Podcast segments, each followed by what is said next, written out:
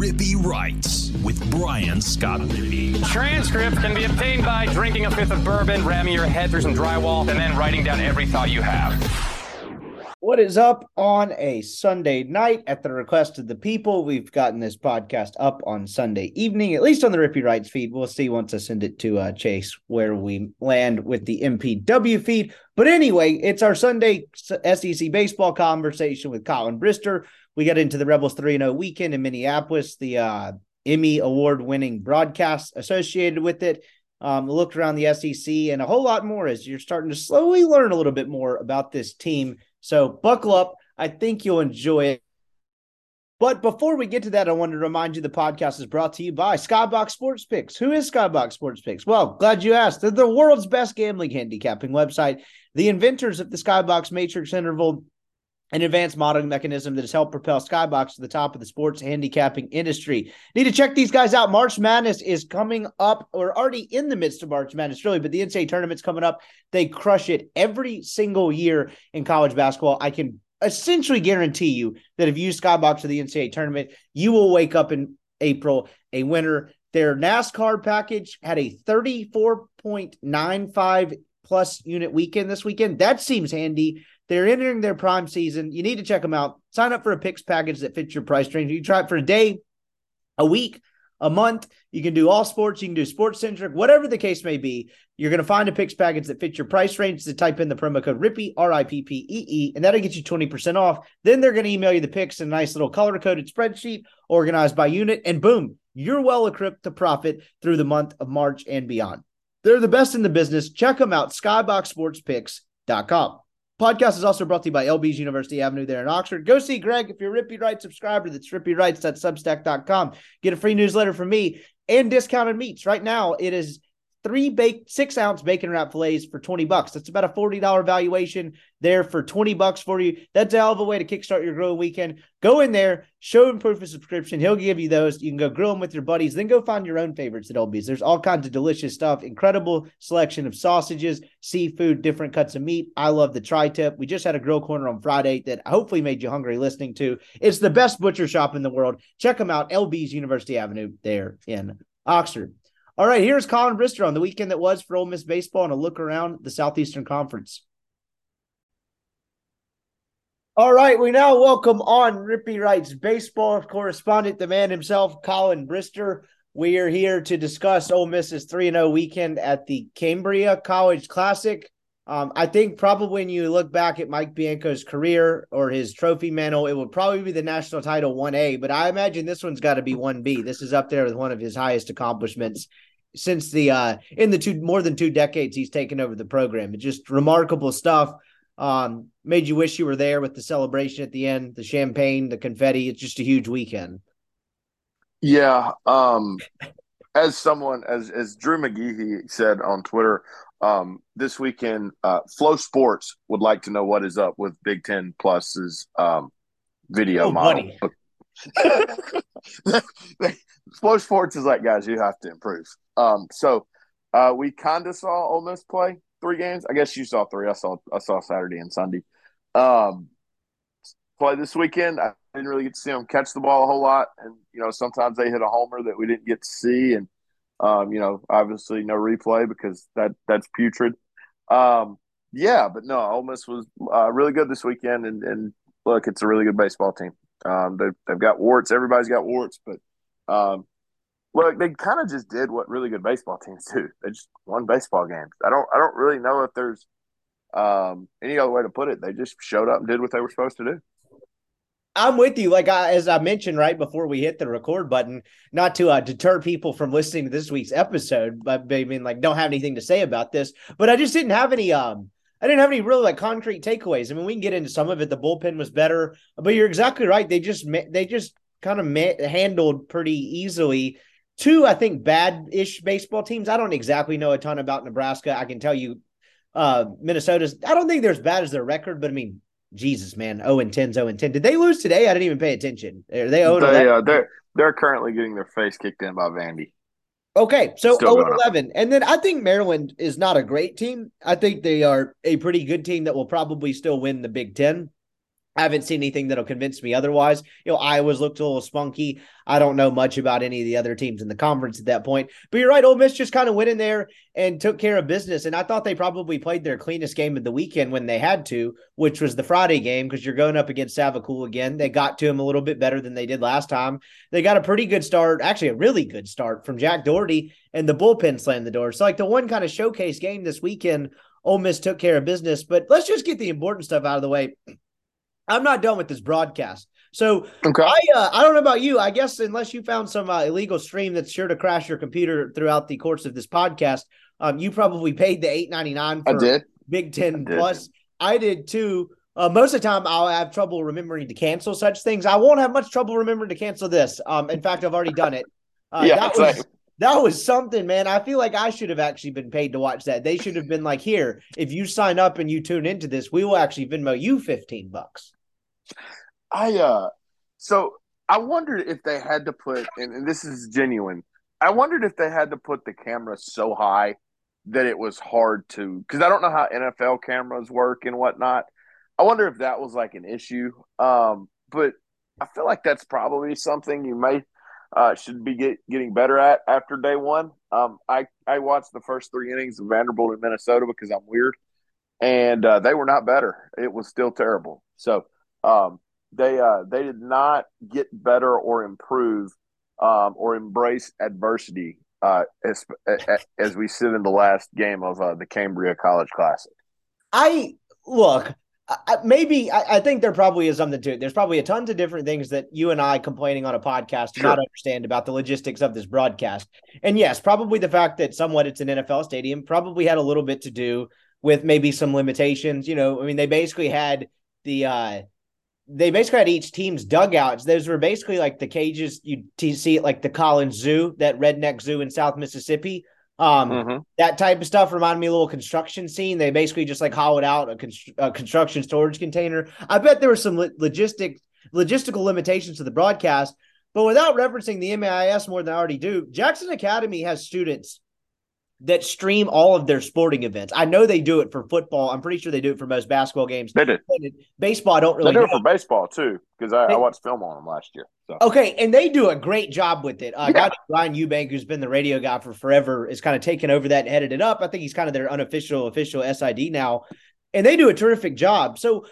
With respect to maybe any limitations they had, if you got a group of high schoolers at a small school in Mississippi's capital city that can figure out a way to pull it off, I'm going to bet the Big Ten or Fox can too if they wanted to. this to me was a typical mailing it in because they didn't want to and they didn't care. Everyone wanted to dump on the broadcasters. Look, spoiler alert, you're no, not it's other top into the broadcasters on some streaming network for college baseball. But they were handicapped by the fact that I don't know, there was one to two cameramen tops. I couldn't figure out if one guy was running from behind home plate to center field the whole time and manning both stations. But it was really just the, the fact that they mailed it in that was probably bothersome for me. They didn't even try. Yeah, no, the the broadcaster's going to pass for me because uh, my dad told me he was listening to the radio broadcast on Friday coming home, and he said uh, he said that Brad Henderson said, "Yeah, some of these pitches look off, but I can't really tell because I'm 300 feet away." I heard so, him say that on Friday. That was hilarious, honestly. Yeah, so like I don't know how you get mad at the guy sitting in the booth calling calling the game from 300 feet away. No, it's uh, yeah, that was bad. Yeah, and and I'm used to bad.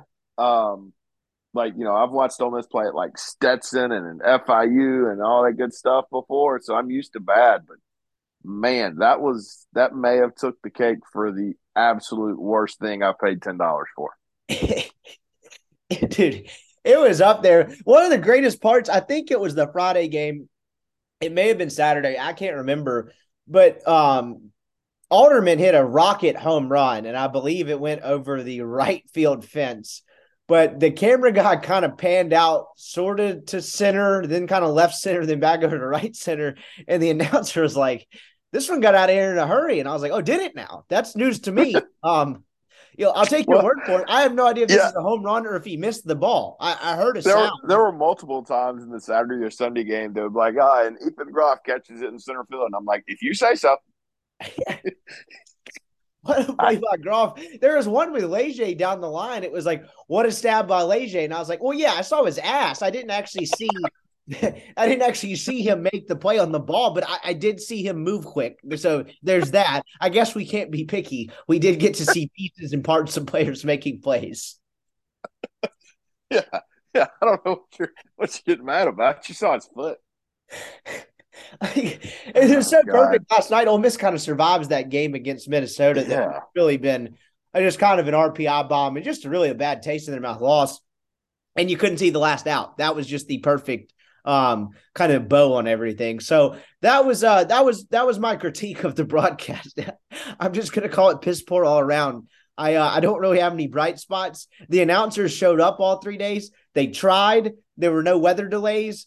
Outside of that, I'm not giving the Big Ten um, or whoever else was responsible for this atrocity much more credit than that. Do you have any other thing, anything positive to offer?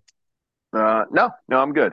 Um, no, yeah, I'm, I'm good. That was wow. That was. How about the how about I, the line on the fence, the right field fence, where, oh where Harris hits it over the? He had a nuke. Dude, so you have to hit the ball 600 feet for it to get out there. Is that what I'm? Is that what I'm hearing? Because that ball went 450 feet and won the homer. That's actually what uh, I told someone last night. I was sitting there watching it with a group of friends at a, at a buddy of ours' house here in Oxford, and I was like, I think that was a 460 foot double, which you don't see those very often. but they had the line on there. It goes over the line, and then they're like, "I off the wall," and then Minnesota makes a pitching change, and I feel like I'm taking like crazy pills. I'm like, I don't understand why is this not a home run? No one's really said anything about it. I kind of solicited feedback on Twitter. Everyone seemed as confused as I was. And then we get an explanation. Apparently, I wasn't listening, but I had a uh, someone on the internet message me this that the radio broadcast explained it as that's a home run when high school teams play there. Um, but college, you have to hit it over. Uh, God knows what. I don't know. I could never see the top of. The I would like to. I would like to weekend. meet the. I would so, like to meet the high school kid that hits the ball there. I'd, I'd like to meet that kid. I just love the fact that they left the line there. They're like, this is not the rule everyone relates a yellow line over fencing in college in base any level of baseball as okay that's the top of the fence but they just left it there and they're like no no no this is just this is decoration. The gopher gophers are yellow. Um that's a yellow line. Pay no more attention to it beyond that. Just the fact that they left it up there was the best part for me. And the fact that you couldn't see the top of the right field fence. So i guess the explanation is calvin harris needed to hit it higher. How high? I don't know. Just higher I'm glad. I'm glad something was provided um, for us to open this podcast about because we can't.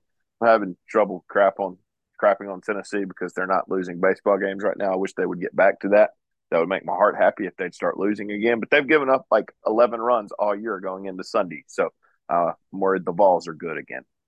And 22 walks on the year as a staff, which uh, leads the Southeastern Conference God. by a long shot. They are uh, as much as you like to get on them, they are pretty pretty good. I will make a correlation back to Tennessee. Um, this will be a long-winded one. I I talked to Chase on Thursday about Tarpgate. I guess we can get your thoughts out of the way. Oh yeah, Tarpgate as well. So Ole Miss was able to play three games this weekend without being able to cop out with the lightning delay, which was uh, I guess just some fortuitous luck up there that they just don't have lightning up there in the Midwest. But um, I talked to Chase about this on Thursday, so not to be too repetitive, but what is your take on Lane Burroughs really just kind of making an ass out of himself uh, because he's frustrated with the rule? I, I, okay.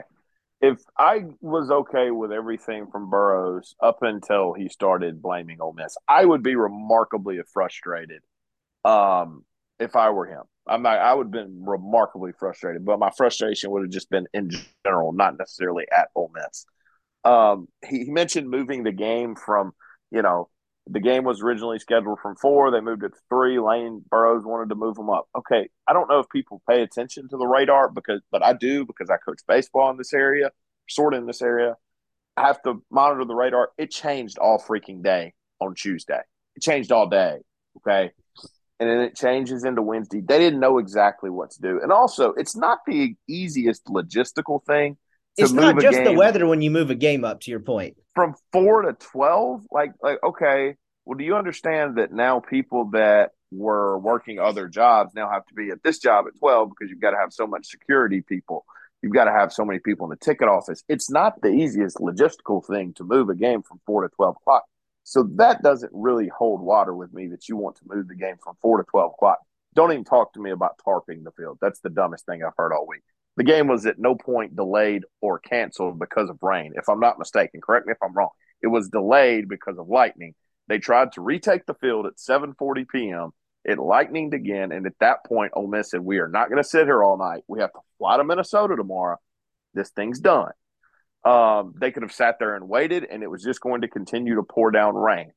The tarp had nothing to do with it. It's just a crappy situation, and maybe even you could convince me it's a crappy rule that Ole Miss, unfortunately for Louisiana Tech, benefited from. I, I, I don't I don't get Burroughs going off. We're never going to schedule a miss. Okay, it's fine. I, like I'm so I don't mean to be like you know what's the word pretend that you know the university I root for is superior anyway, but I think Ole Miss will be okay without scheduling the Louisiana Tech Bulldogs from now on. And I like Louisiana Tech, and Burroughs has done a good job, but like, come on, man, really?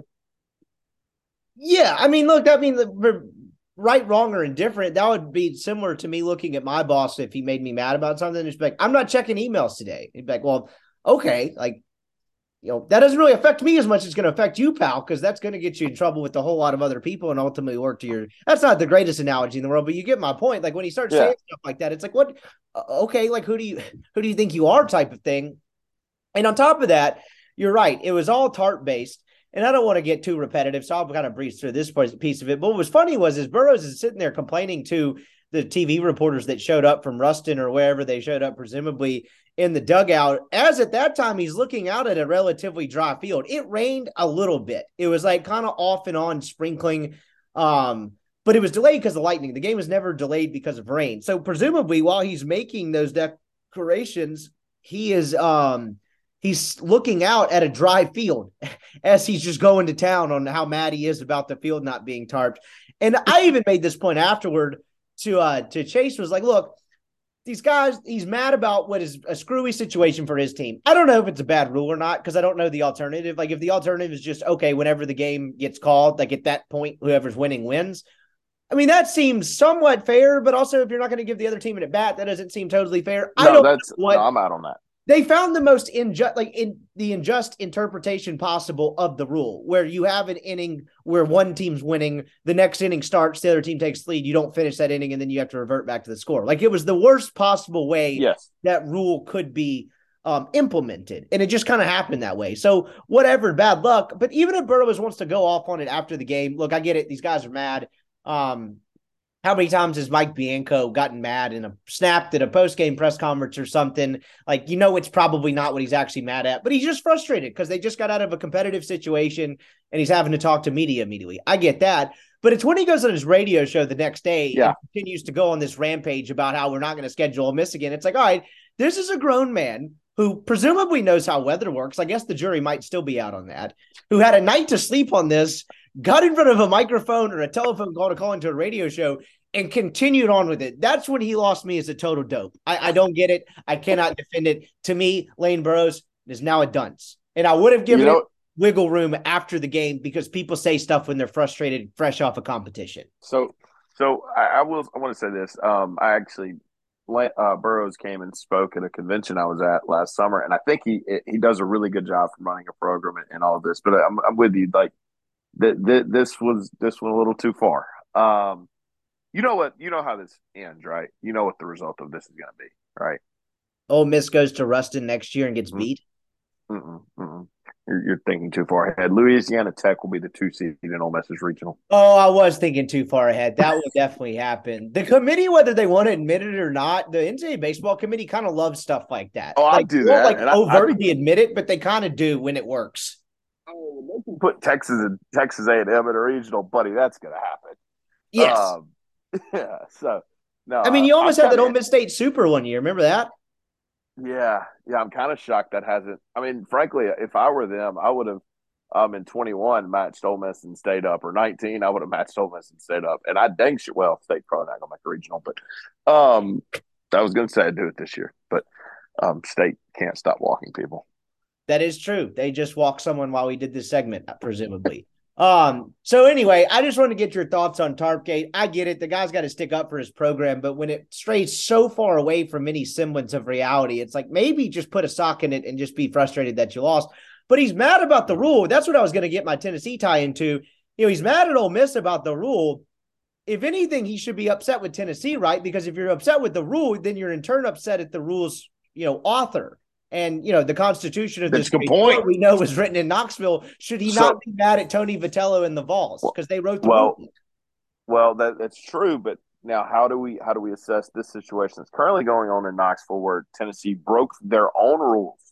If they are the author of the rules, they uh may, maybe maybe maybe they need to learn their rules better. Maybe they need to uh to figure out that tampering is bad and you shouldn't do it um because nobody else is tampering, obviously, just Tennessee.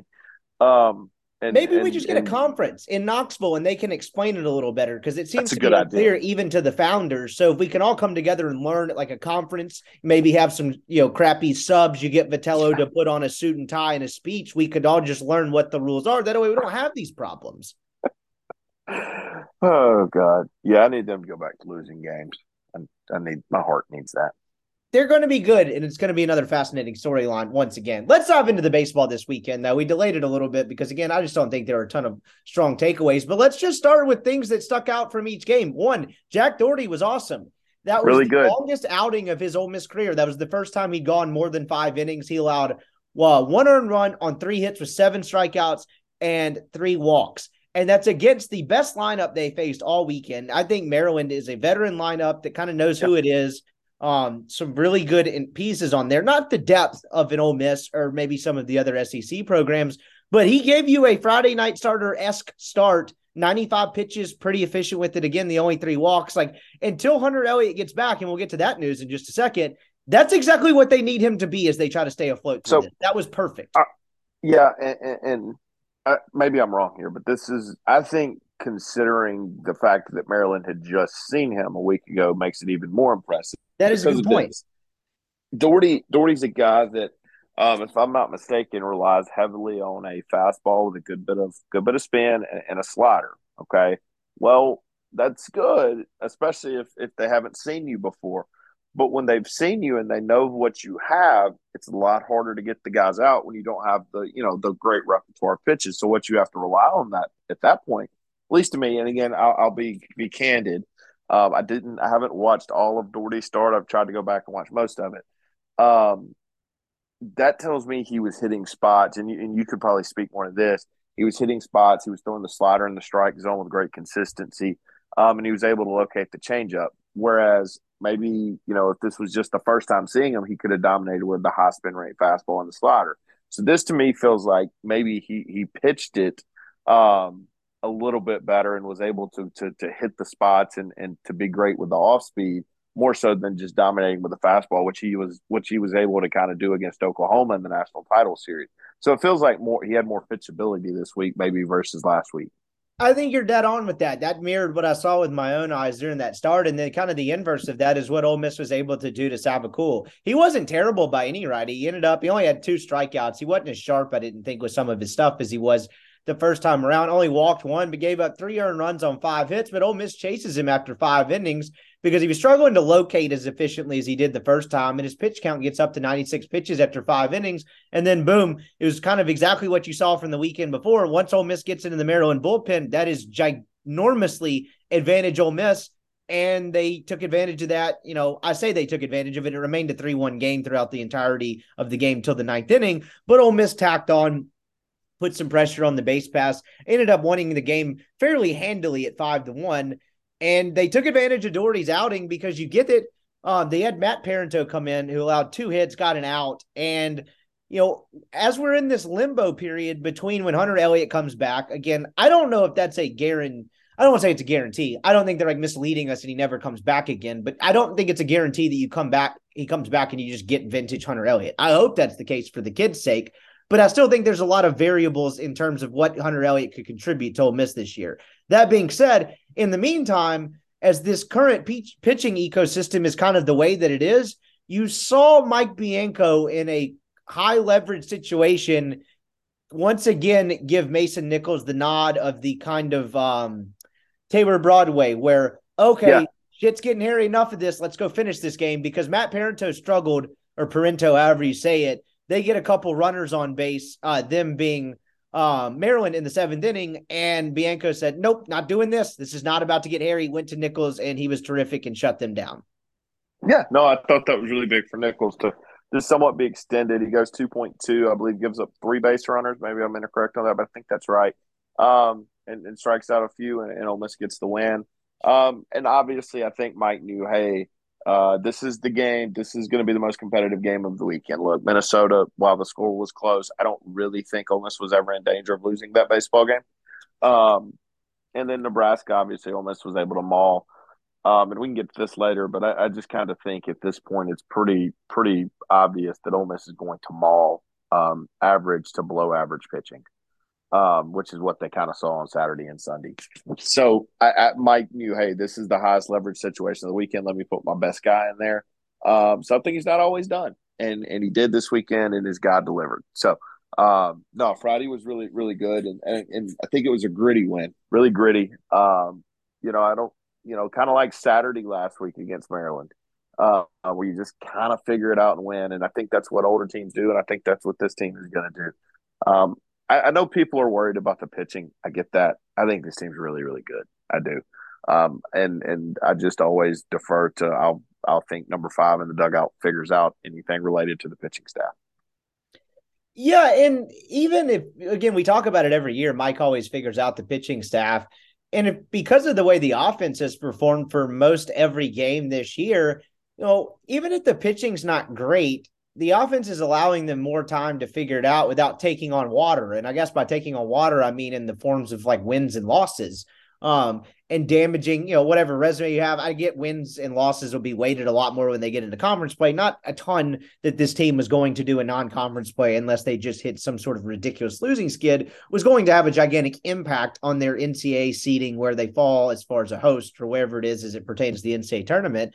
But the longer and longer you can keep winning despite the bullpen not being great, just gives them more time to figure it out. And as you've seen, the larger the sample size and the more time Mike Bianco's given to figure it out, he normally does. And I guess that would lead me to my next question because you're starting to see whatever the pieces are that he's going to work with to kind of figure this thing out are starting to emerge. Uh, Mitch Murrell seems like an obvious one. Sam yep. Tookoian seems like an obvious one. Mason Nichols, very obviously the best tool that he has. But the two and three other guys behind him are starting to emerge a little bit. And the two that stick out are Morel and Tookoian He's also used uh, Braden Jones in Braden every Jones, weekend, yeah. I think, this year. So you're starting yep. to see the three and four guys. I guess to kick that into a question, you know, there's some years where it gets harder to figure it out when you're not great on the mound because you just don't have the pieces. Do you sense that this team has the pieces that he just needs the time to put them in the right place? Like, I guess in the bet in a simple sense, do you think yeah. the talent is there?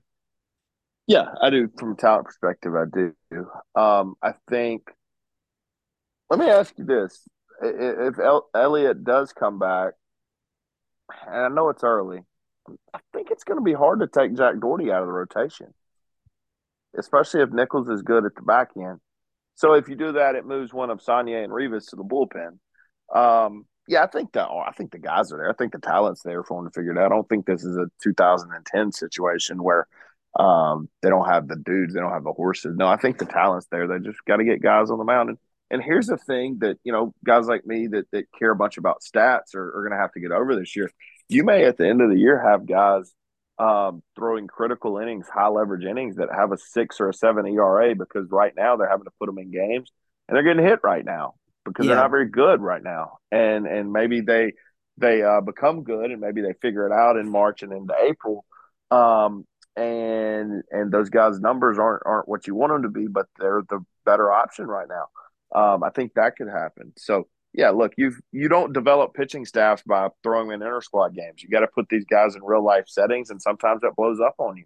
Uh, but I do think the the talent is certainly there for Ole Miss to be a competent pitching staff. I don't think they're going to be a top half of the league pitching staff, but I don't think they have to be with the way they swing the baseball. Well, they yeah, with the way they swing the bat to your point about guys being used later in the year with not great numbers, I mean, right now Sam Tookoian I think has a 7.30 ERA. I don't think yeah. that's in any way reflective of what he's been as a pitcher because he's had some rough moments, but he's also had some moments, particularly that first inning of relief on Saturday, last Saturday, that is against Maryland. You're like, damn, that looked pretty sharp. Like th- this, this will this will play, and then it kind of blows up on in the next inning as he still kind of learns and tries to figure this out. But you're starting to see, I think, who Mike Bianco wants to count on or can count on um, starting to take shape. Now, the other end of that coin is I don't know how many options there were, right? It was just a bunch of dudes we don't know yet because as it stands right now, Doherty and Nichols are the only two pitchers on the team that are healthy that pitched double digit innings last year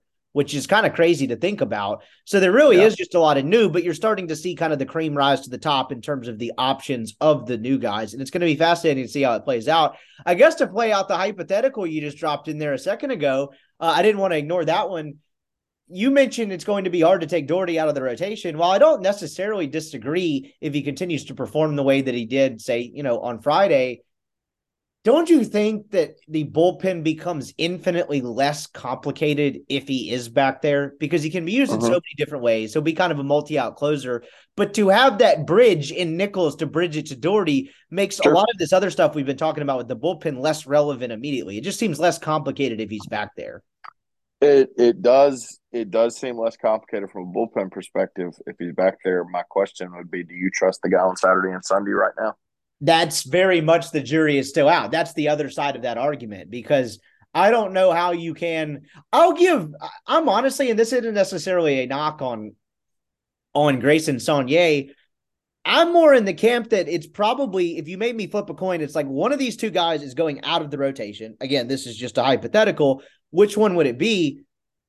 I'd probably lean towards me. Rivas staying in because yeah. he just gave oh, another oh, wow. Sunday like effort again. Like it wasn't perfect, but he goes four and a third. He didn't let Nebraska creep back in the game, you know, too badly. I think he ends up allowing three earned runs on like couple uh couple of hits, three hits, couple walks, but it was a very Sunday like effort where that second quality starter is what you're not seeing in Saunier yet. Does it come? Yeah. I don't know. He got to the through five innings for the first time in out of his three outings this time. 11 strikeouts, two walks. The stuff is there. It's just the mistakes in the middle. He'll be rolling and rolling and rolling and either have one bat at bat where he walks someone in a non-competitive four or five pitches or all of a sudden he throws two awesome pitches. He's ahead in the count, and the guy hits one 460 feet. So like the stuff is there in pieces. I just don't know if he's putting it together or can put it together in the time frame that Ole Miss needs him to.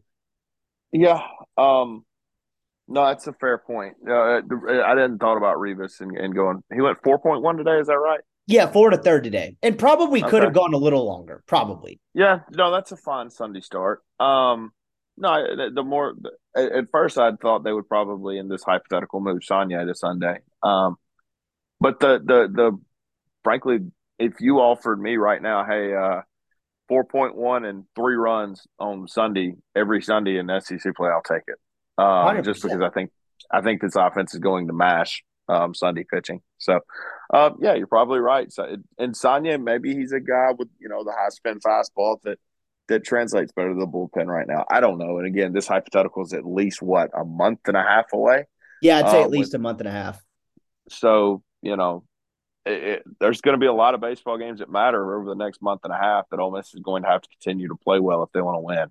Um, look, the the the thing with me in this is, um, and I think they will, but there is an element of you know when when you play like how many new guys did Ole Miss start today? Five, is that right?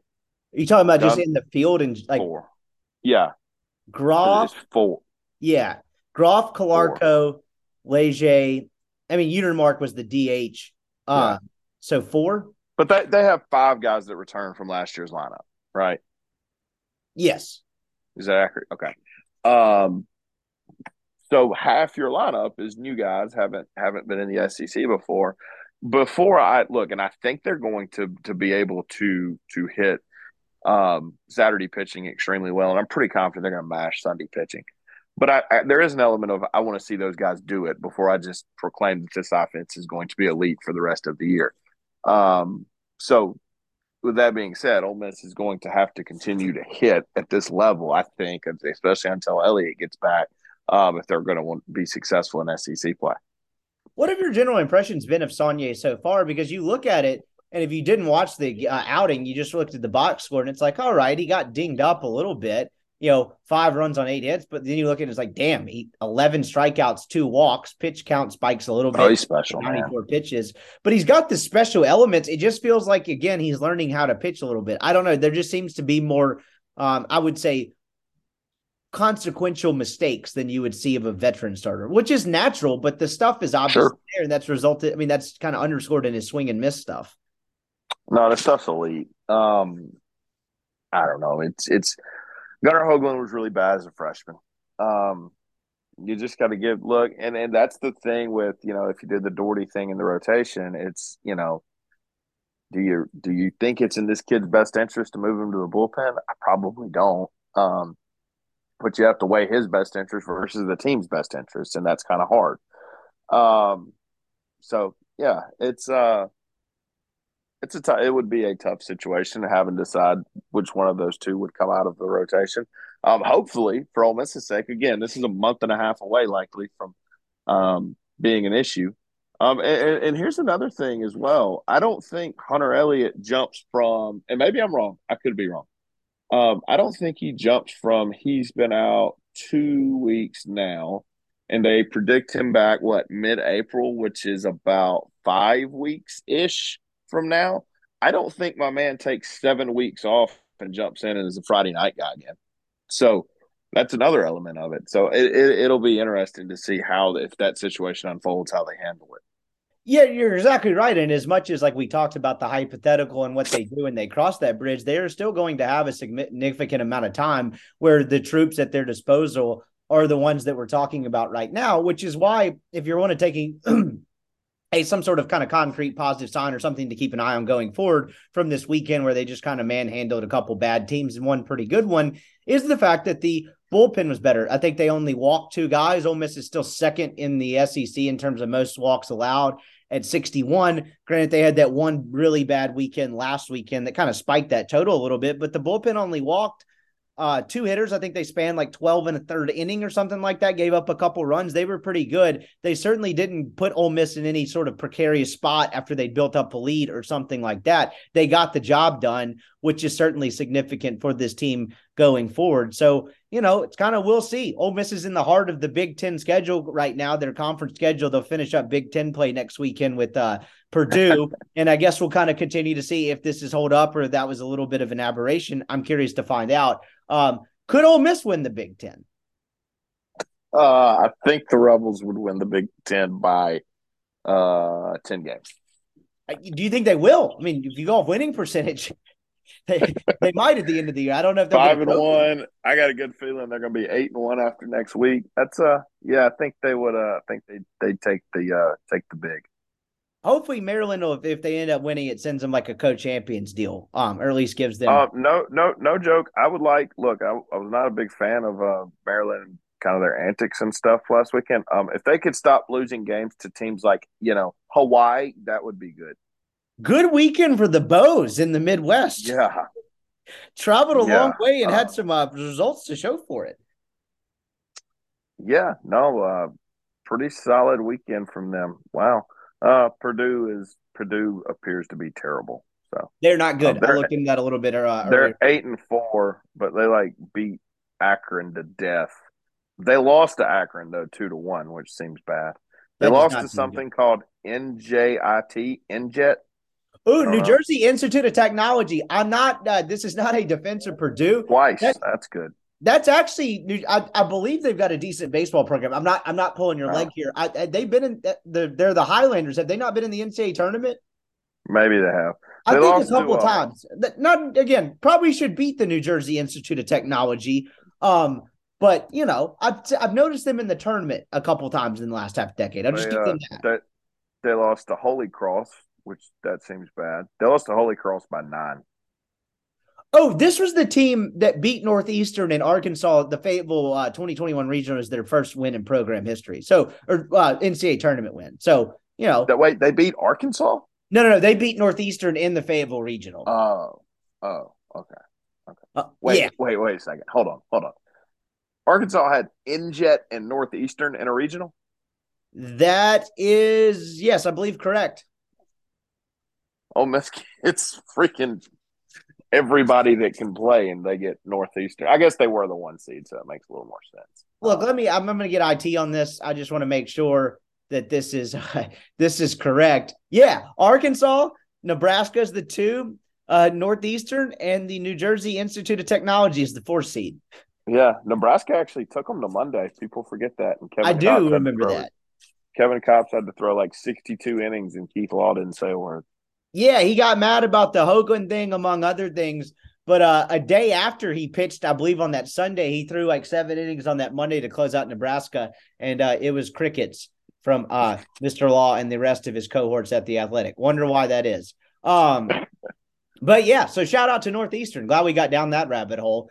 Um, I'm trying to think of anything else stuck out this weekend. One of the things I've noticed, and Mike talked about this, I think a little bit after one of the midweek wins, but the the seamless way in which these three newcomers from the transfer portal have kind of slid in and ingratiated themselves as a part of this lineup and as productive piece of this lineup has been something that's been I don't know if you'd call it under the radar because I think everyone realizes how good and important those guys are, but maybe something that's a little bit more difficult to do than they're making it look. Um, because again, it's not like high school guys where you come in and you kind of learn and you take every opportunity you can and you learn about the culture and all that stuff. These are guys that have already been other places. And so fitting in is not always the most seamless thing. But man, um, in particularly Groff and Calarco, Leger's been fine too, but just from the numbers that pop out between Calarco and Groff at the plate, the three portal guys that Ole Miss got to fill the position spots have been. I don't know how you couldn't give it an A grade so far. Again, it's early, but oh, man, yeah. important for them. Yeah, yeah. You talk about um, you know Calarco and what he's provided offensively, and Groff playing playing an elite. I, I, think that's something that doesn't get talked about enough. He's really, really, really good in center field. Um, and he's just been a hit machine. And then Leger has the big weekend. has has been really, really good at third base. Man, it's uh, it's been one heck of a portal crew that uh that the Rebs have. Uh, am I missing somebody? No, those are the three that really stick out. And yeah. uh, Groff is uh Groff is first on tied for first on the team with hits with Jacob Gonzalez at 19. They're both hitting 413. Groff has a 1267 OPS, which uh, leads the team, and um a 717 slugging percentage. Do you that'll probably play? That seems okay. That seems good. That does seem good. Yeah, I don't think he's in danger of being pulled from the lineup if he if he continues that clip of production. That's pretty remarkable. But I mean, in all seriousness, it's it, it's been unbelievable. And again, you're right. He's played a great center field. And it's the first time I'd like to see a little bit more and kind of watch him more in center field. And by watch him more, you know, watch more broadcasts that are not like the one this weekend because uh, you didn't get to see a ton of the ball traveling and guys making plays. But he's kind of on the verge of being the first like go getter Ole Miss has had in center field since I don't know Woodman, where you feel like, oh, is he going to track that down? Instead of when yeah. a ball's kind of hitting the gap, it's like, okay, are they're going to screw this up or they're going to limit the damage here. Um, first one since Woodman, or am I missing somebody? Uh, Woodman. I'm trying to just think of center fielders. Um, no, no, no. That, that's it. Um, I have a question. Is it is it good to have seven guys over 1,000 OPS in your starting lineup? Is that good? Yeah, I would say through what that'd be 12 games they played so far. I would say that is uh that'll get it done. That is that does seem good. And uh, and those seven guys are guys that play every day. It's it's um you know, Gonzo, Groff, Alderman, Harris, Chatagnier, McCants, and then uh I'm forgetting somebody, but it's seven of them. Yeah, it's uh man, it's it's maybe one of the best lineups in the country. Gonzalez, Groff, Harris, Chatagnier, Calarco, Alderman, and McCants. Yeah. Yeah, Groff leads with a like 1200 OPS. Yeah, that's uh it may be the best lineup they've had in a long time. Um so they're uh they're relentless and then, you know, they've got a dude on the bench that, you know, weighs 300 pounds and can run like a gazelle and hits the ball a long way. So, yeah, it's a it's a really really good and deep lineup. You mentioned them hitting average pitching and going that being a sign to look for going forward that they will probably destroy average pitching. Today felt like the plot of a movie that could potentially happen for Ole Miss on Sundays in league play. Should you give them a chance on the other side on the mound? I don't think they'll score eight runs in every first inning on Sundays this year, but that felt like something to where, particularly if Ole Miss strikes early and you get a four run, like a four run first or a three run first, maybe attack another one in the second. Can Rivas put together a couple zeros or a zero, a zero, and a one, and you know, not make that thing four to four by the third or something like that? Can he kind of allow them to continue to pile on and create separation? That felt like kind of an SEC Sunday light scenario today after Ole Miss really just kind of put the game to bed in the first inning. They're like, we've had enough of this Minneapolis stuff. We don't like these cage dugouts. We are going to end this through an inning and get through this as quickly as possible. And uh, they did. Yeah, no, it was um yeah, it was it was a solid to see them come out like that. Yeah, it, it did feel like a Sunday game in, in a way. like you're throwing some guys you're, that, that maybe aren't your first relievers out of the bullpen. You're kind of see what you got in them, um, and, and hopefully they can hold it down. And you know, Rivas gives you the decent start and going four point one, giving up I believe three maybe. Um, so yeah, no, it, it, did feel like a Sunday game in a way. Um, and and I think Ole Miss is going to be really good in Sunday games this year. So uh, yeah, no, it, it definitely had the feel of one for sure. What did you make of it? Actually, I watched all three games because I was uh, I was off work by the time the game started on um, Friday. It took me to game two to actually figure out that these dugouts were fully caged. Like they had like the the wiring, like the little league ones in front of them. Yeah, it was a couple little league dugouts. I I don't know how quickly you caught on to that one, but if Ole Miss was going to do the home run thing that they do or whatever, I guess they're following out of that sucker's single file. Again, Ole Miss did hit home runs this weekend. We just didn't get to see what happened other than the guy touch home plate after he hit it over the fence. Um, I imagine that would be a logistical nightmare trying to get everybody out of the dugout one by one by one. That also seemed dangerous. What if there's a fire? That's a good point. Do you think they like took numbers to get out of the dugout in order? Or like there had to be some sort of system, right? I would assume. In all seriousness, like I, the guys that oh, need okay. to get out the dugout, let's get them closer to to the entrance. Maybe there's two exits. I don't. I don't know, but I, I would like to know what the idea was behind that dugout because. Look, in Major League Baseball, I mean, the A's still play in a football stadium. The Marlins did for a little bit. I get that you need some sort of protection. It's probably not the greatest look in the world just to have those old fashioned Miami Marlins dugouts where they don't have any sort of protection on them. But how do you go from, you know, your typical college, major college level pro baseball temporary dugout to that construction box that they hollowed out one side of? Like, what what do you think went into the dugout construction? I was uh, so puzzled by so many things this weekend in terms of the setup. That had nothing to do with the game. Yeah, literally had nothing to do with the game. I was just flabbergasted by the setup in general. Apparently, the radio booth was super high up. There was no, they didn't like, they presumably it looked like they had openings behind home plate for like premium seating, but they didn't utilize any of those. They just put what appeared to be scouts sort of off to the left where you could kind of see them. I just I'd like to get the construct the guy that was responsible for this layout on the podcast and just kind of pick his brain and be like, what what was going on here, dude? Uh yeah, that that that was a uh, massive logistical nightmare for for how they designed. That was a bigger logistical nightmare than uh, my graduation from Ole Miss when they uh, told us outside of Farley Hall at like one in the afternoon, they were like, "Okay, all 300 of you guys get an alphabetical order." You know, oh, it's or- May. Yeah, it's May and hot, and maybe some people were hungover. I don't know, probably were. Um, and they're just like, "Hey, everybody get an alphabetical order," and then they handed us numbers, and we're like, "Hey, y'all get an order now." After that didn't work, and we're like, "What?" So, uh, yeah, um, this seems like a bigger um, screw up than than that was. So that was, uh, yeah, it was bad. It's bad. Maybe it's the same guy. The Ole Miss graduation logistics guy went his way up to the Midwest and was like, let's wreak havoc on this college baseball tournament. I probably told this story on the podcast before, but I had my own graduation logistical nightmare where I graduated in the TAD pad. I was the morning graduation. They had a one o'clock graduation there. And they basically had everyone attending the uh, afternoon one in the TAD pad and everyone exiting the morning one with one exit from that parking lot and no parking garages. I got stymied in there for three and a half hours and then had to walk to six where one of my relatives picked me up because I literally couldn't move. I was I would have been stuck there the entire night. It was uh, not a crossing guard in sight. I'd say it wasn't the greatest operation there uh, when you get stymied in for three and a half hours after you graduated. Was not. Wait, a, so you sat in your car for three and a half hours? Yeah, I I backed up. I would tell you without exaggerating, I probably backed up out of my parking space about six feet, where I'd say I'm about halfway turned out of my parking space. And when I'm not telling, when I'm when I'm saying I did not move for over two and a half hours, did not move an inch. Finally, had to wait an extra 30 minutes to span the whole ordeal, about three hours to where I could get up on a curb to temporarily park on a curb so I could just ditch the car and walk. That is how that ended.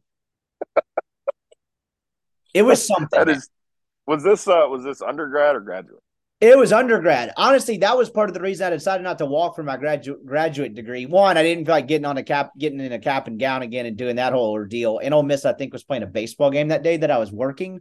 Um, so I just passed on that. But I'd be lying if I said that my experience the first time graduating, in terms of you know exiting the premises, uh, didn't play a role in my decision to uh, walk or not the second time. That certainly was a factor. All I remember, all I remember from my graduation is I was sitting in the back of the I guess it wasn't Farley. It was uh, the Ford Center. Uh, I apologize.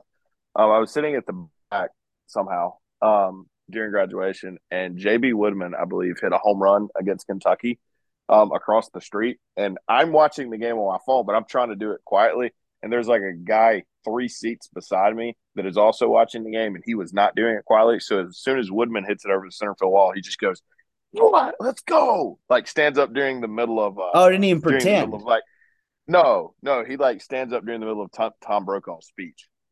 Oh, that like, man, let's go and like high fives the guy beside yeah, he was clearly dragged there, um, and probably wanted to just let everyone know, hey, I don't want to be here. I'm here because I have to. He probably wished a couple people happy birthday on the way out. Um, speaking of, just as we were talking about Groff and the newcomers, I had this note written down earlier, but I skipped over when we were talking about Groff. Seven hits on the weekend, eight RBIs, and a couple walks. Yeah, it'll play. Yeah, he, I think that will play. um, uh, if don't take this the wrong way, he's a dirt bag. Like he just he just yes. plays extremely extremely hard, and and he cannot be fun to play against.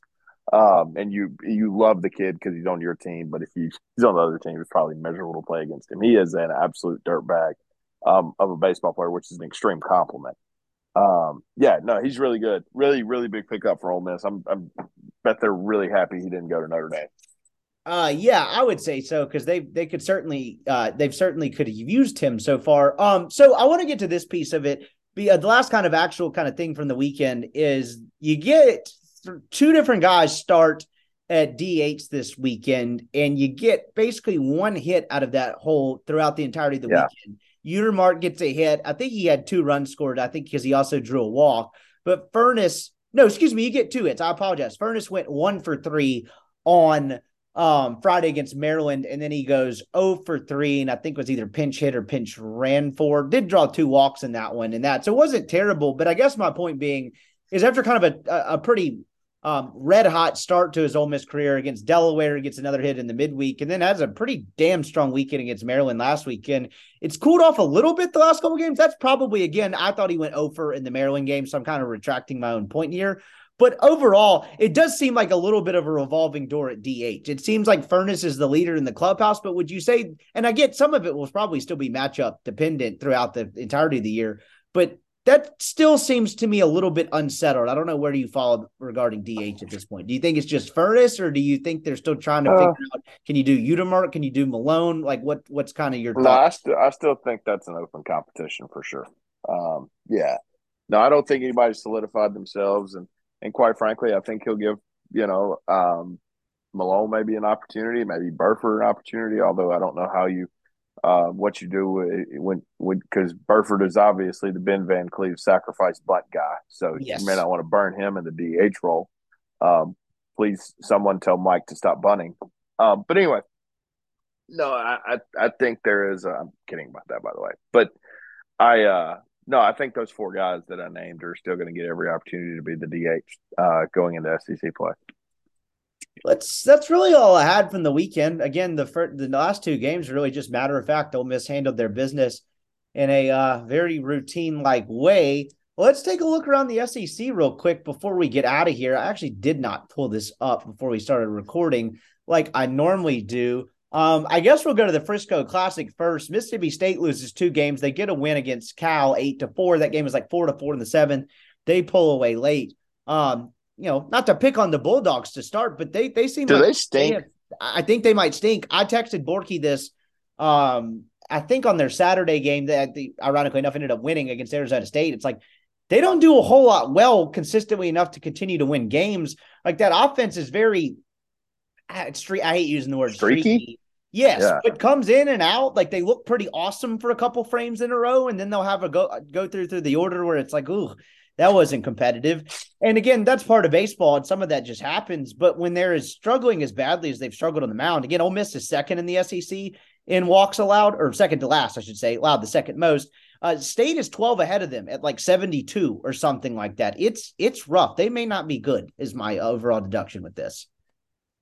Yeah, yeah, I think I'm there. Um, they're not good right now. I'll, I'll, go there. I mean, look, you, you lose to VMI, you lose to ULM, you lose to um, Arizona State, you lose to Ohio State, you lose to Oklahoma. Oklahoma obviously is a good program, but but you know you have to have to come back in the midweek against Southern Miss, where you know that's impressive from an offensive standpoint. But at the end of the day, you still give up nine runs to Southern Miss in the midweek game. Um, you know, I, look, I, am not going to count the Bulldogs out ever until you know they're mathematically eliminated from the SEC tournament. But um, man, it's it's if I'll say this, if I were a Mississippi State fan after last year, I would not be encouraged about where this program is currently at. Yeah, it seems. It, I mean, you mentioned kind of some of the pitching was. It's not just the losses; it's when they've lost. When they lost, they gave up 14 runs to VMI.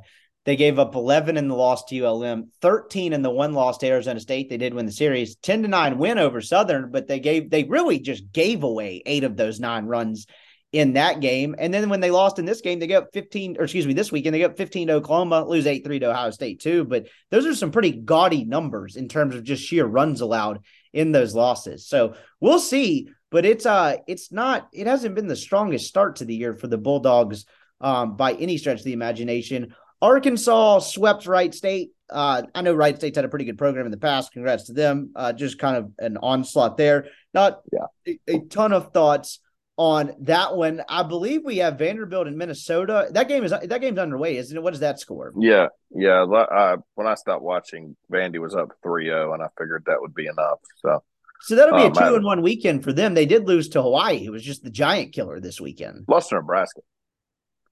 Um, I thought it was Nebraska. Oh, was it Nebraska? Yeah, I think Hawaii. I think Hawaii played uh, the the Big Ten teams. You're correct. It's sorry, five three to Nebraska, not Hawaii. There, that was my mistake. Uh, Mizzou sweeps Texas Southern. Uh, they had the Friday sure. game, I guess, get rained out and get canceled. Sure, not a ton of thoughts there, just running through it. Georgia, um, they take two of three from Georgia Tech, lose the Sunday game four to one today. Okay, I'm not really overly impressed from the very little I've seen from Georgia so far. And then South Carolina back ends a series against Clemson. I watched a I think good South Carolina might be good. I think they might be good too. So they entered the the series with Clemson this weekend, 13 to nothing. This series rotates towns every year, so they don't do like the I know Georgia in the past right. has done like Athens, Atlanta, somewhere else or something like that with the three games. They go to Clemson this year. I watched a ton of this Friday night game because there wasn't a ton on. And South Carolina didn't play very well in this game. They lose five to two. It was a very intense environment. It, it was a very competitive, kind of high energy college baseball game. But they come back and back into that series against a Clemson team that might be pretty good. I think the Gamecocks are going to make some noise in the East. They appear to be pretty good. Couple good arms. One at least returns from last year in their rotation, and uh, appears they can hit. So uh, South Carolina yeah. up and up. They've they've got Will Sanders and Noah Hill back to two guys from a starting rotation. I think they're good. Um, the not last year on South Carolina. I don't believe they made the NCAA tournament last year. Um, I'm pretty sure they didn't, but they had two guys that could pitch. They just couldn't swing it at all. Um, so yeah, no, I think this is a good team. I think they'll be in, in line to maybe host a regional, be a be a 14 through 16 seed. Um, I was gonna I was gonna touch on I was gonna ask on Mississippi State because you would know more than me about this he in danger if they miss the tournament again? I don't know how that goes. I don't know. You know, they got the new AD coming in. I don't really have a great read, but to me, with the program of that stature coming off a national title, look, it depends on how bad it looks. Like it would be get, I think, dicey if they missed the NCAA tournament again. But I think it might come down to how badly did you miss it? Did you miss it with flying yeah. colors like they did last year, or did you just have a rough year you uh, you barely missed the tournament. That's certainly not acceptable at a program like that.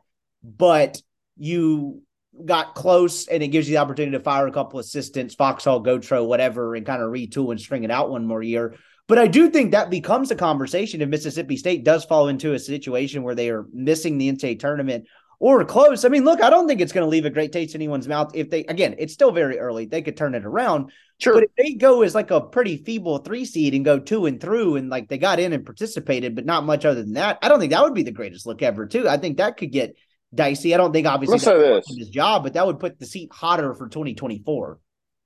He'd be fired if it were LSU. You think so? Yeah. Yeah. I think I, I, I would like to see the coach that survives missing two NCAA tournaments in Baton Rouge, Louisiana. That's fair. His house, his house might be burned down. Just burned at the stake. Yeah, I didn't say he'd be in it. I just said his house might be burned down.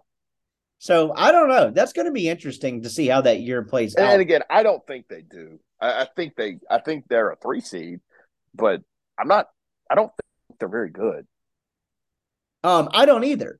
Uh, I, I'm I'm fascinated to kind of see where they end up falling in the pecking order because again, as you look at this SEC West, um, talk about the only team that I can say definitively might stink. Um, how about the Texas A&M uh, Aggies here? Not not the greatest. They may want to win. They may want to win tonight. Yes, they lose to Louisville 14 to 5. They lost two of three to Portland the weekend before. They lost a midweek game to Lamar. Uh, yeah, they do they do well to win this one. I believe they play at 8:30 at the Shriners in No, Houston. no against- score through five. Okay, so this four. game's already underway. This is a different uh, this that was Eastern time. So they're playing Texas Yeah. Tech 0 0 through 5. Uh, zero zero, I believe, top of the fifth. Okay, that's actually moving pretty quickly for a uh, Texas A&M game. Um, anyway, neither here nor there. They might stink, but as it were, like kind of circling that back to state, just the SEC in general in the West in particular is just going to be a complete bear. So you know you could be not that bad and have a really really rough conference record, and and State hasn't done a ton in the non-conference to kind of not save themselves because no SEC team's ever going to do, but to compensate for that by any stretch. So I don't know. Um, let's look around the rest of this. LSU just an absolute murderer's row of opponents this weekend. They played Central Connecticut State. They played Butler. Oh, Butler and then Central Connecticut State for the last two games. They won 12 to 2, 26 to 4, and 13 to nothing. Yeah, it was. Uh, that was a get get right weekend. Um, so yeah, that nothing from that. Um, Yeah, I I'd say that'd Paul be putting is mildly. really good, but yeah, Paul Skenes is really good. That's all I got. And then Kentucky, what they do? They won all three. They won all three in close fashion. They did. Those were three pretty close competitive games. I'm just looking at the score here. And then Tennessee really just kind of destroys Gonzaga on the weekend and appears to be pitching it pretty. Gonzaga's a good well. team too. Yeah, Gonzaga is good. And Tennessee, look, Tennessee, I know that first weekend was an aberration a little bit. I know Kendall and them caught kind of some flack for not moving them uh-huh. down after that. I think they're appearing to be justified because they look pretty damn strong so far. And then I think Auburn swept Lipscomb. Yeah, a couple close games, a couple one run games on the back end of that series, but sweeps them. And that was really about it for action in the Southeastern Conference this weekend. I don't think we missed much of anything. Um, sort of took two or three from Miami. Yes, that is correct. That was the one actually competitive series that I missed. I'm sitting here talking about how there wasn't much to go off of. And uh Florida looks like they can swing it. Uh I, they're leading the Yeah. in home runs at 31. They got some dudes that can put the ball over the fence. That's going to be uh they're going to be very good in the East. They are. They're going to be a really, really good baseball team. Um, hopefully they uh they lose the Gainesville Regional for the third year in a row because karma's still a thing. Yes, karma for a uh, multitude of reasons there is still a thing. That's going to do it for kind of the look around the SEC. That was really kind of it. A lighter weekend, uh, but Ole Miss will have over overall a pretty good week for Ole Miss. I know they kind of win that midweek game on a technicality, but hey, whatever. They avoided going you know zero and two in the midweek, Sure. and they take care of business this weekend. I think when you looked at this schedule, starting with Maryland last weekend, getting them in the tournament, couple midweek games in between, I think you would take what was that seven, seven and six and two through the eight games. Yeah. I think you would take Yeah, that. no, certain, certainly, absolutely. Um, all right, who uh who's going to be the basketball coach? Oh man, I don't know. I I I I don't think it's Dusty May. Um, I don't think it's Beard or Wade. I think particularly not even kicking the tires Then on where in God's name do they hire? I'll give you an outside one that Bracken gave to me. Paul Mills at Oral Roberts. That's a Sure. I mean, look, that was a team that went to the Sweet 16 a couple years ago. They went 19 and 12 last year, lost in their conference tournament, and they're 27 and 4 and running through their league, and they're going to be the NCAA tournament again. I mean, Okay, I, I, you're right. Like, so Okay, uh, like- so yeah, the resume is good enough, right? Here, I think is my issue is like I think from a basketball perspective, when you look at the the fan base and the attendance at games and stuff, um, man, you, you kind of just you need to hire somebody with some cachet if you're going to get this fan base back. I could not agree more. I mean, it's it feels like a time to take a gigantic swing, make a splash. I know people say that all the time, and like it ends up mattering very little, right? Like I mean, I was listening to Neil and Chase's podcast from Thursday night, and they had the PowerMizzou guy on Gabe DeArmond, and he was like, "It's worth remembering, like when uh Missouri hired Kevin Gates last year, Missouri fans were outraged. They're like, "What is Cleveland State, and why is this dude coming Sure. to basketball here?" And it worked out. But to your point, with the way the program is from kind of a perception standpoint, fan interest, it feels like you need a guy with some juice. And I don't know if Paul Mills is bringing that juice. I don't know if Dusty May is. Maybe that's all overrated and it's just a short term thing. I just think if you hire a guy with less cachet than that, that's going to make winning immediately a little bit more paramount versus a guy that's, you know, you bring Um, an established winner and probably given Let the benefit of the doubt for longer. Who? who- Let me ask you this because you follow college basketball closer than I do. Who's the best X's and O's coach in college basketball to you? The best? Not not. Yeah. Who's the best X's and O's coach? I mean, honest to God, Beard overall would have been up there. Um, I don't know if he counts. Um, Let's take. Could Beard have won with this roster this year? Could Beard have them in the NCAA tournament this year? in the tournament, I don't know. He could have made them competitive and bubbly. Okay. So my question then becomes: um, if the best X's and O's coach in college basketball could not get the current talent level up, definitely in the NCAA tournament, you need a talent upgrade, right? That would And be wild to get- Will. yeah, fair enough. But to get a talent upgrade, what do you need? That's what I'm saying. A guy like Will Wade that can go in and Yeah, well, you. Need I don't know how he can recruit at the le- I don't know if he'd recruit at the level he did at LSU, but a guy with a proven track record of getting dudes. Yeah, you're right. But to get dudes nowadays, you need NIL money, and I don't know if hiring a cat like what what was the guy's name? No disrespect, but what was Paul his name? Mills. Yeah, I don't know if doing that just fires up the the folks to uh give to the Grove Collective to get basketball players. I'm with you. I think that's a great point, and that's part of it. It's part of what I wrote about in the newsletter earlier this week when kind of assessing this hire. So I don't know. It's going to be fascinating. Uh, I'll leave you with this. Just a guess. Do you think by the time we do this podcast next Sunday, that would be the SEC tournament will be over? That'll be Selection Sunday. Does Ole Miss have a coach? I think yes. Wow, you think yeah? Then okay. Do you let me let If me you don't, then what are you doing? Well, what if it, Oral Roberts makes the tournament? Okay, that's fair. That's I guess I didn't think about that aspect of it. The because most of their candidate pool is not going to be tur- in the tournament, right? I mean, College of Charleston's got a Dusty, shot. Dusty May's going to be. Yeah, Dusty May will be in there. The Oral Roberts guy will be in there. So yeah, maybe College of Charleston. maybe it just changed my mind on the spot. Like it- again, but it depends on who they go with. If you go with the Holtmann, the Chris Mack, the Beard, the Wade route, and again, I I, don't. I, I would I would hire look if you if you decide you can't do beard, okay, like I get it. I would Chris Mack would be my next hire. again, and that's a matter of like the other two. It sounds like okay, they probably like Will Wade. I think would probably take the job. Like I don't have any sort of clue what Mack's interest is into getting back into coaching at this juncture, Sure. and in turn taking the Ole Miss job of all things. You know what I mean? I don't know Yeah. what his forecast and his options are and what his mindset is. But I'm with you. I think that could and probably potentially would work. Yeah, I mean that's at least some cachet there. So, So I don't know. Um, I know I know they got to get it right. We will uh we'll see how it plays out. Maybe we'll have a coach to talk about at the end of next week's podcast. He is Colin Brister. I appreciate the time as always, my man. We'll holler at you next Sunday. Thank you, Man. All right, that was Colin. Appreciate you making to this po- part of the podcast as always. Thanks for listening. We'll be back at some point this week. It might be a little news uh news dependent. I kind of want to see how the basketball search plays out, but we'll have a couple more podcasts for you um here to start the week. Just don't know quite what that's going to look like yet, but stay tuned. Some great content coming for you down the pipe. Thanks for listening as always.